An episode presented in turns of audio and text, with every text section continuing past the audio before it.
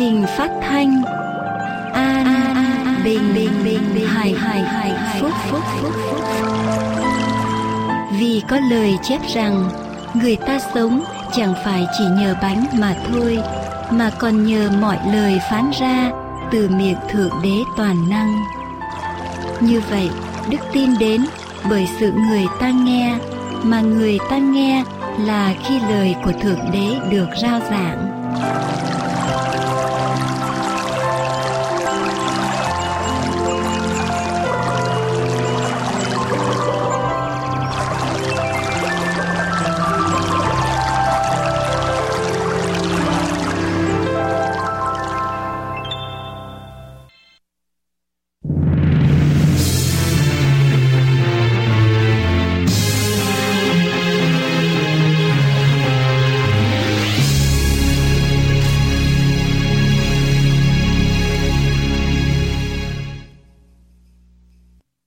Chào quý vị thính giả thân mến Nhân mùa Giáng sinh năm nay chúng tôi toàn ban thực hiện chương trình phát thanh an bình và hạnh phúc Xin kính chúc quý vị tín hữu, quý vị thân hữu và quý thính giả một mùa Giáng sinh được an lành và một năm mới dương lịch được tràn đầy ơn phước từ Thượng Đế Toàn Năng.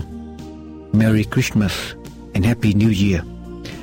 Thưa quý vị, tôi xin được chia sẻ một câu kinh thánh nhân mùa Giáng sinh năm nay. Ở trong kinh thánh sách Giăng đoạn 3 câu thứ 16, câu nói rằng vì Đức Chúa Trời yêu thương thế gian đến nỗi đã ban con một của Ngài hầu cho hệ ai tin con ấy không bị hư mất mà được sự sống đời đời. Mùa Giáng sinh chúng ta tặng nhau những món quà để chứa đựng bày tỏ tình thương của chúng ta lẫn cho nhau. Và cũng ở trong mùa Giáng sinh, Đức Chúa Trời yêu thương con người, yêu thương nhân loại đến nỗi Ngài đã ban con độc sanh hay đấng duy nhất giống như Ngài cho thế gian hầu cho hệ ai ở trong thế gian tin con ấy tiếp nhận con ấy sẽ không bị hư mất mà được sự sống đời đời thưa quý vị một người có lòng tin là một con người như thế nào? Quý vị nghĩ như thế nào về một con người sống bằng đức tin? Họ có phải là một con người thông minh hay là một người khờ dại? Ở trong quá khứ, chúng ta thường nghĩ lầm rằng những người có đức tin là những người nhẹ dạ. Nhưng thưa quý vị, tạp chí psychology today có đăng một bài với tựa đề là lòng tin và kết quả của đó trong bài này, tiến sĩ Julian Rotter thuộc trường Đại học Connecticut đã bỏ ra nhiều năm để nghiên cứu về kết quả của lòng tin đối với cử chỉ của con người hay là human behavior và ảnh hưởng của lòng tin với sự phát triển về cá nhân tính của con người hay là personality development. Tiến sĩ Julian Rotter đã cho thấy rằng có một sự liên hệ rất là mật thiết giữa niềm tin và cách cư xử hay là behavior và cá nhân tính hay personality của con người. Ở trong bài này có những điều tôi xin được chia sẻ với quý vị như sau. Một người sống bằng đức tin không phải là một con người nhẹ dạ, dễ bị lừa dối, thưa quý vị. Một người sống bằng đức tin hay là một người có đức tin không phải là một con người nhẹ dạ, dễ bị lừa dối như là chúng ta thường nghĩ. Một người sống bằng đức tin hay là một người có đức tin là một con người thông minh, chứ không phải là một con người khờ dại như chúng ta thường nghĩ.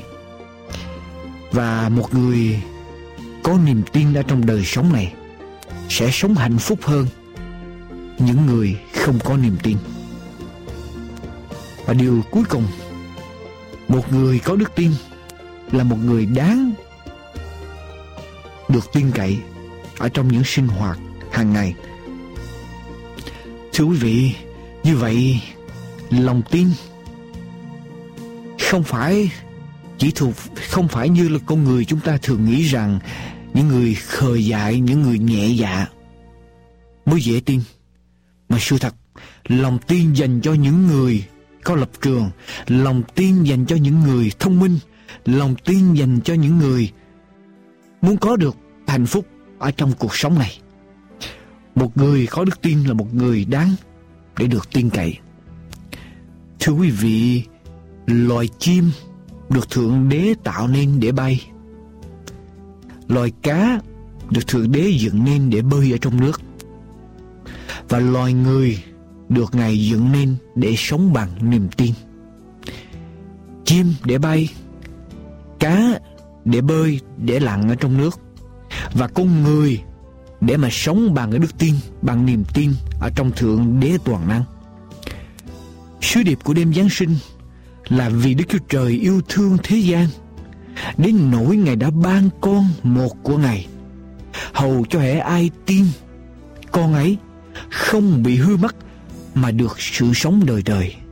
Thưa quý vị, Thượng Đế sẽ không đòi hỏi con người làm một điều mà con người không có khả năng để làm.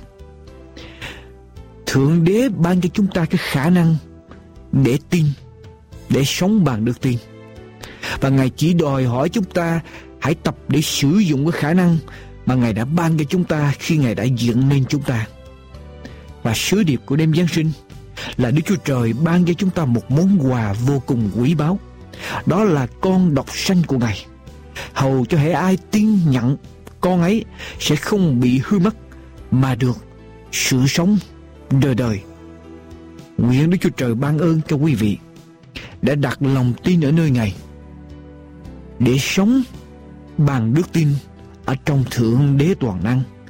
Và đừng quên rằng một người sống bằng đức tin không phải là một con người nhẹ dạ, dễ bị lừa dối, mà là một con người có lập trường. Một người sống có cái khả năng đức tin là một con người thông minh. Một người sống với niềm tin sẽ hạnh phúc hơn những người không có niềm tin. Và một người sống có đức tin là một con người đáng để được tin cậy ở trong cuộc sống này. Hãy tập để sử dụng cái khả năng mà Thượng Đế Toàn Năng đã ban cho mỗi một người trong chúng ta đó là cái khả năng để đặt lòng tin ở nơi Ngài. Nguyện Chúa ban ơn cho quý vị. Và một lần nữa, tôi xin kính chúc quý vị một mùa Giáng sinh được an lành và một năm mới dương lịch được tràn đầy ơn phước từ Thượng Đế Toàn Năng. Amen.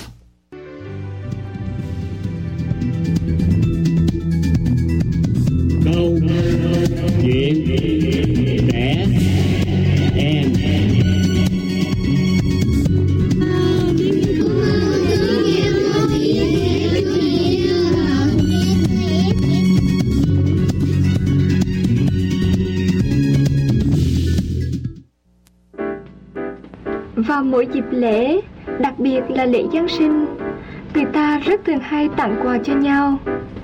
Các con đã chuẩn bị những món quà để tặng cho cha mẹ, anh chị hay bạn bè hay chưa? Cha thì có thể tặng một chiếc áo sơ mi, mẹ thì có thể tặng một chiếc khăn tròn và một chiếc kẹp tóc cho chị hay một đôi giày cho anh.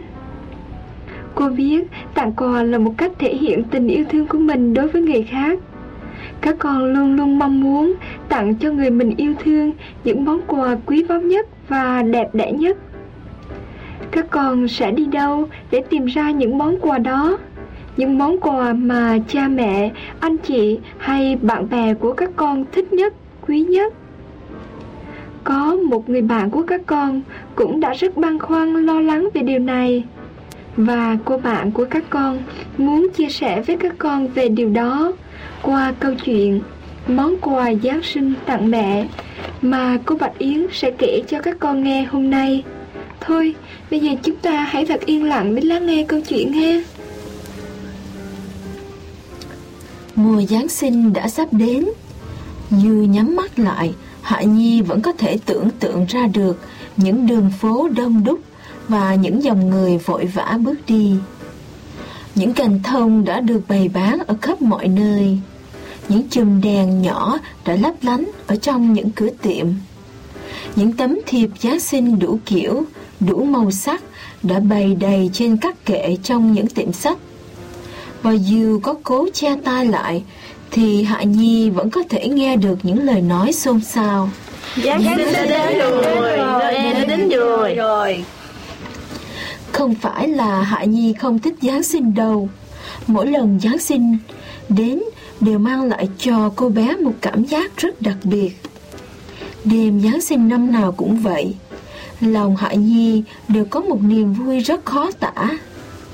Cô bé rất thích những bài thánh ca về lễ Giáng sinh và những hoạt cảnh ngắn mà ban thiếu nhi của cô bé thường diễn trong đêm Giáng sinh.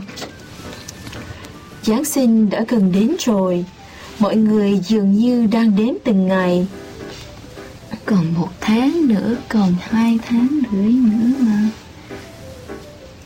Càng cần lễ Giáng sinh chừng nào, Hạ Nhi lại cảm thấy lo lắng chừng ấy.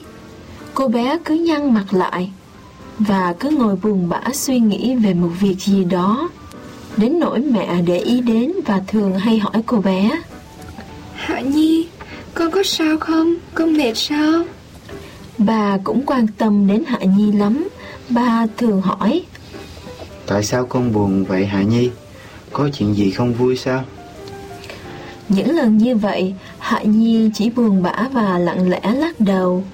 Con không sao đâu thưa ba mẹ Chuyện gì đã xảy đến cho Hạ Nhi vậy?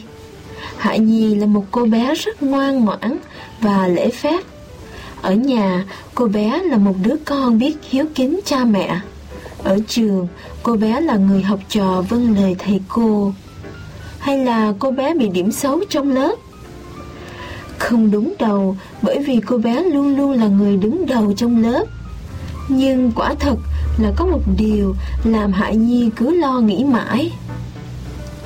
Hạ Nhi vào nhà lấy con heo đất mà cô bé vẫn thường để vào đó những số tiền nhỏ mà ba mẹ hay anh chị thỉnh thoảng có cho Nhi. Con heo đất bự lắm, Hạ Nhi đem ra lắc lắc. Hình như là không có gì ở trong đây vậy. Hạ Nhi lẩm bẩm con heo đất này thường chứa đầy những đồng tiền giấy sắp nhỏ, tưởng chừng như đầy hẳn. Nhưng giờ đây thì gần như trống không vậy. Hạ Nhi biết lý do tại sao. Đúng là vậy rồi.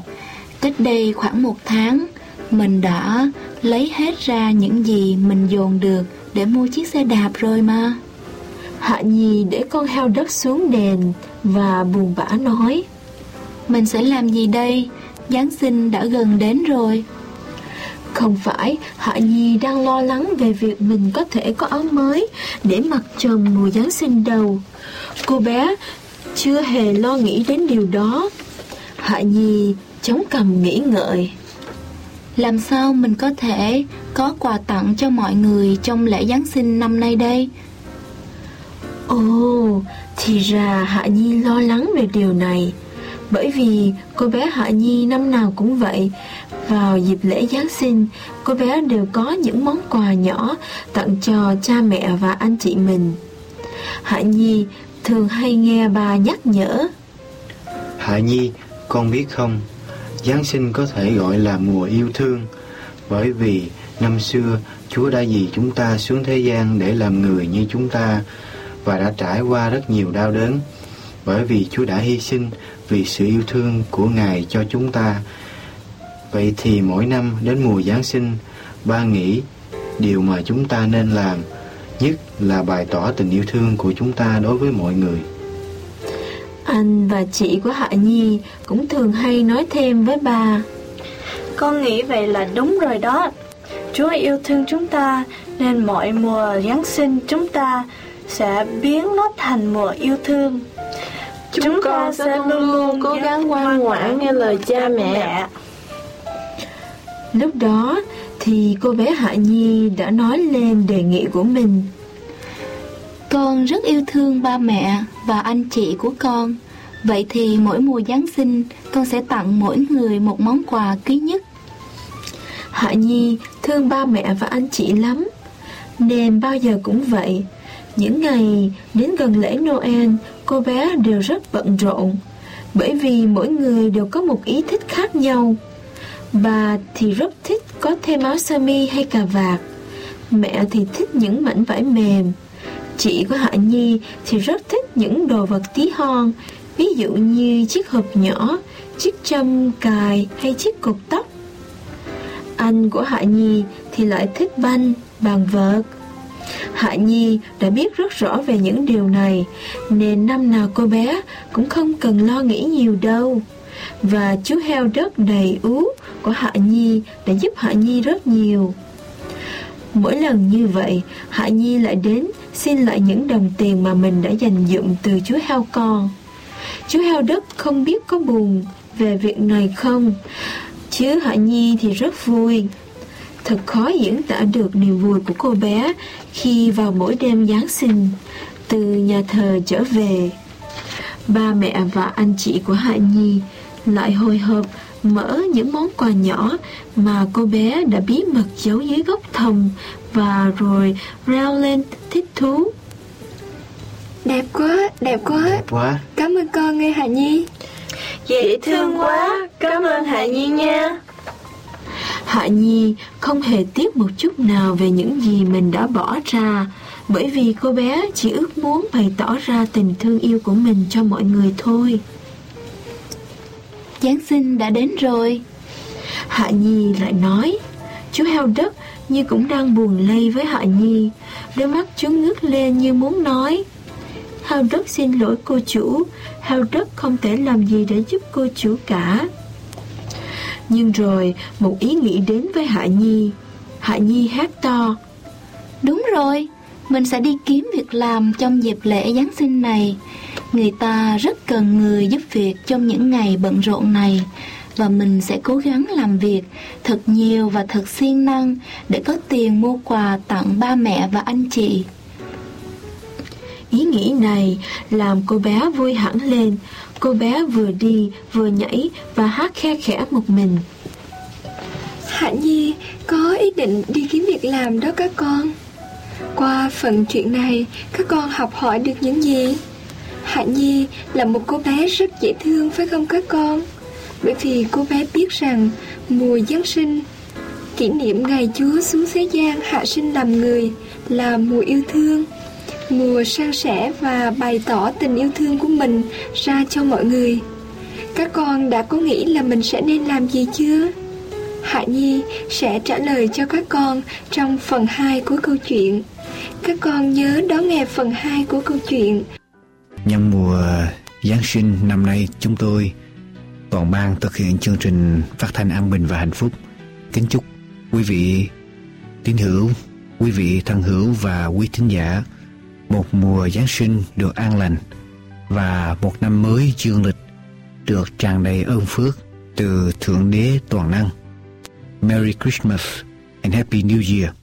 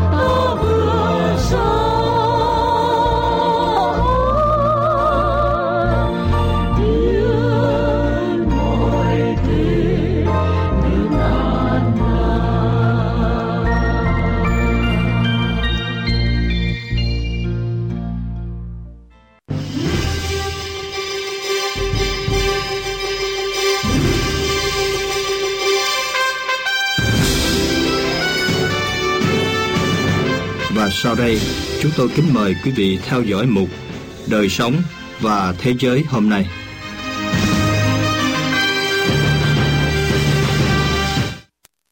Thân mến, mùa Giáng sinh là mùa của vui mừng, hoan hỷ. Nói đến Giáng sinh, chúng ta thường hay nghe nói đến quà cáp, đến tiệc tùng. Chúng ta thường hay ăn mừng Giáng sinh, nhưng có bao giờ chúng ta nghĩ đến đón chào Giáng sinh với sự kiêng ăn chăng? Kiêng ăn nghĩa là ăn ít đi, hầu như càng ít càng tốt, và ý nghĩa của việc kiêng ăn cũng sâu xa hơn. Mục đích chính của kiêng ăn là cầu nguyện. Kiêng ăn phải đi kèm với cầu nguyện. Kiêng ăn là để chúng ta không tiêu mất nhiều thì giờ trong việc sửa soạn các món ăn, cũng như thì giờ đi tìm thức ăn và thì giờ dùng để ngồi vào bàn ăn. Vì thì giờ đó chúng ta muốn dành để thông công và cầu nguyện với Chúa. Chúng ta thường bỏ ra một ngày mấy giờ, một năm mấy ngày cho việc ăn uống và chúng ta bỏ ra một ngày mấy giờ, một năm mấy ngày để thật sự ngồi xuống thông công cùng Chúa và cầu nguyện với Ngài, thật sự im lặng để lắng nghe lời của Ngài. Đầu óc của chúng ta thường bị quay cuồng với biết bao nhiêu ý nghĩ, từ sáng sớm vừa bừng mắt dậy cho đến khi nhắm mắt thiếp ngủ trong đêm. Tâm hồn chúng ta đầy những lo âu, bối rối, một trăm chuyện, một ngàn chuyện trong đầu óc chúng ta không lúc nào ngơi nghĩ. Chúng ta không có lấy một phút để nghĩ tới Chúa, nhưng chúng ta lại đòi Chúa nghĩ tới chúng ta, chăm sóc chúng ta luôn luôn. Bạn nghĩ có thấy lạ không? Chúng ta bận rộn đến nỗi không có cả thì giờ để mà nài xin ơn huệ với Chúa. Nhưng chúng ta lại đòi hỏi Chúa phải thỏa đáp tất cả những ước muốn của chúng ta mà nếu như có lúc nào đó chúng ta chợt nghĩ đến Chúa và nghe tiếng Chúa thì những ý nghĩ đó và những tiếng gọi đó thường cũng hay bị chìm đi hoặc lẫn lộn trong muôn ngàn tiếng gọi khác và những ý nghĩ khác. Cho nên bạn ơi, chúng ta cần phải có những lúc thật sự yên lặng, thật sự bình tĩnh, thật sự bất động để thông công cùng Chúa. Những lúc kiêng ăn là những lúc chúng ta dành được nhiều thì giờ để cầu nguyện và tạ ơn Chúa. Kiêng ăn là một phương pháp để thể xác nhẹ nhàng và giúp chúng ta sáng suốt hơn trong khi thông công cùng Chúa. Tuy nhiên, nếu sự kiêng ăn làm cho mình phải đau đớn, khổ sở và mệt nhọc thì bạn không nên kiêng ăn vì chủ đích của kiêng ăn là để thông công cùng Chúa chứ không phải là một cách tuyệt thực để tranh đấu cho những đòi hỏi của mình hoặc mưu cầu lòng thương hại của Chúa. Có một gia đình con cái Chúa kia, nhà không giàu có, hai vợ chồng làm việc suốt ngày chỉ lo đủ thức ăn, cả nhà tằn tiện thì cũng đủ sống. Những người con trong gia đình này thường được dạy rằng không có ai nghèo quá đến nỗi không có cái gì để cho. Kiêng ăn còn có nghĩa là để dành thức ăn ấy để giúp người đang cần. Kiêng ăn có nghĩa là để dành số tiền và thực phẩm mà chúng ta dùng cho bữa ăn ấy để giúp đỡ kẻ khác. Mỗi người trong gia đình này có một lối kiêng ăn riêng. Ví dụ như bé mập, tánh hay đói, ăn ít không được, nên thằng bé có cách kiêng ăn riêng của nó. Đó là trong những ngày kiêng ăn, bé mập dùng tiền mua một ổ bánh mì thịt để ăn trưa thường ngày của nó, để mua hai ổ bánh mì không. Rồi nó ăn một ổ và cho thằng bé tàn tật trong xóm một ổ. Đêm đến, bé mập cất tiếng cầu nguyện thơ dài ở bàn ăn. Lạy Chúa, con chỉ có một ổ bánh mì để cho thằng bé tàn tật. Xin Chúa giúp cho nó ăn được no trong ngày hôm nay.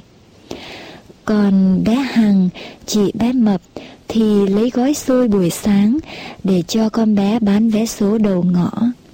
Riêng người con gái lớn mới thật là tội nghiệp. Em may công cho nhà người ta Suốt ngày tiền kiếm chẳng bao nhiêu Nhưng có ít tiền Thì lại chất chiêu Góp vào quỹ của nhà thờ Để mua kinh thánh biếu cho các bạn nghèo Người cha trong gia đình này Vẫn thường nói với các con rằng Kiêng ăn là một biểu lộ sâu đậm của con người Biểu lộ lòng yêu Chúa và yêu người làm được hai điều đó chúng ta mới hiểu được cái ý nghĩa thật sự của tình yêu mà Chúa Giêsu muốn dạy dỗ cho con cái Ngài. Bạn thân mến, mùa Giáng sinh lại đến, cả thế giới lại chào mừng kỷ niệm ngày Chúa Giáng thế để cứu nhân loại. Trong ánh mắt của cô mập, của bé Hằng là một tia sáng vui mừng, phấn khởi vì các em lại sắp có dịp tặng quà cho em bé Giêsu. Và cứ thế, mỗi người con trong gia đình ấy, ai cũng có món quà bí mật để tặng Chúa. Cháu gái lớn lại kiêng ăn để giúp các chi phí của nhà thờ. Bé Hằng, bé Mập lại đem bánh mì và xôi đi cho bạn. Người con cả thì im lìm, không nói như thường lệ. Tánh em làm việc gì cũng kín đáo, không ai hay. Nhưng tôi biết món quà em dành cho Chúa năm nào cũng rất đặc biệt. Bởi vì chính em là người không ngừng nhắc nhở các em mình vào mỗi dịp Giáng sinh rằng các em hãy lo sửa soạn tặng quà cho em bé Giêsu nhé, vì Noel gần đến rồi đấy. Bạn ơi, gia đình này không giàu, họ không có ai mời đi dự tiệc. Họ không có tiền may áo mới vào dịp lễ Giáng sinh, cũng không ai tặng cho ai quà trong dịp lễ. Nhưng tất cả mọi người trong gia đình này đều có quà để tặng em bé Giêsu. Đêm Giáng sinh là đêm của em bé Giêsu, là một đêm đặc biệt. Và trong đêm ấy, ta hãy tạm quên mình đi để chỉ nghĩ và chỉ nhớ đến Chúa. Hôm qua trong buổi cầu nguyện tại bàn ăn, trên những thức ăn rau trái đơn sơ của ngày kiêng ăn, tôi đã chảy nước mắt nhận biết tình yêu lớn lao mà Chúa đã dành cho tôi và cho gia đình tôi. Tôi nghẹn ngào và xúc động, biết rằng Chúa đã thương xót và ban cho chúng tôi điều quý giá nhất trên thế gian đó là một gia đình êm ấm và một cõi lòng bình an và hạnh phúc bạn ơi lời cầu nguyện đêm qua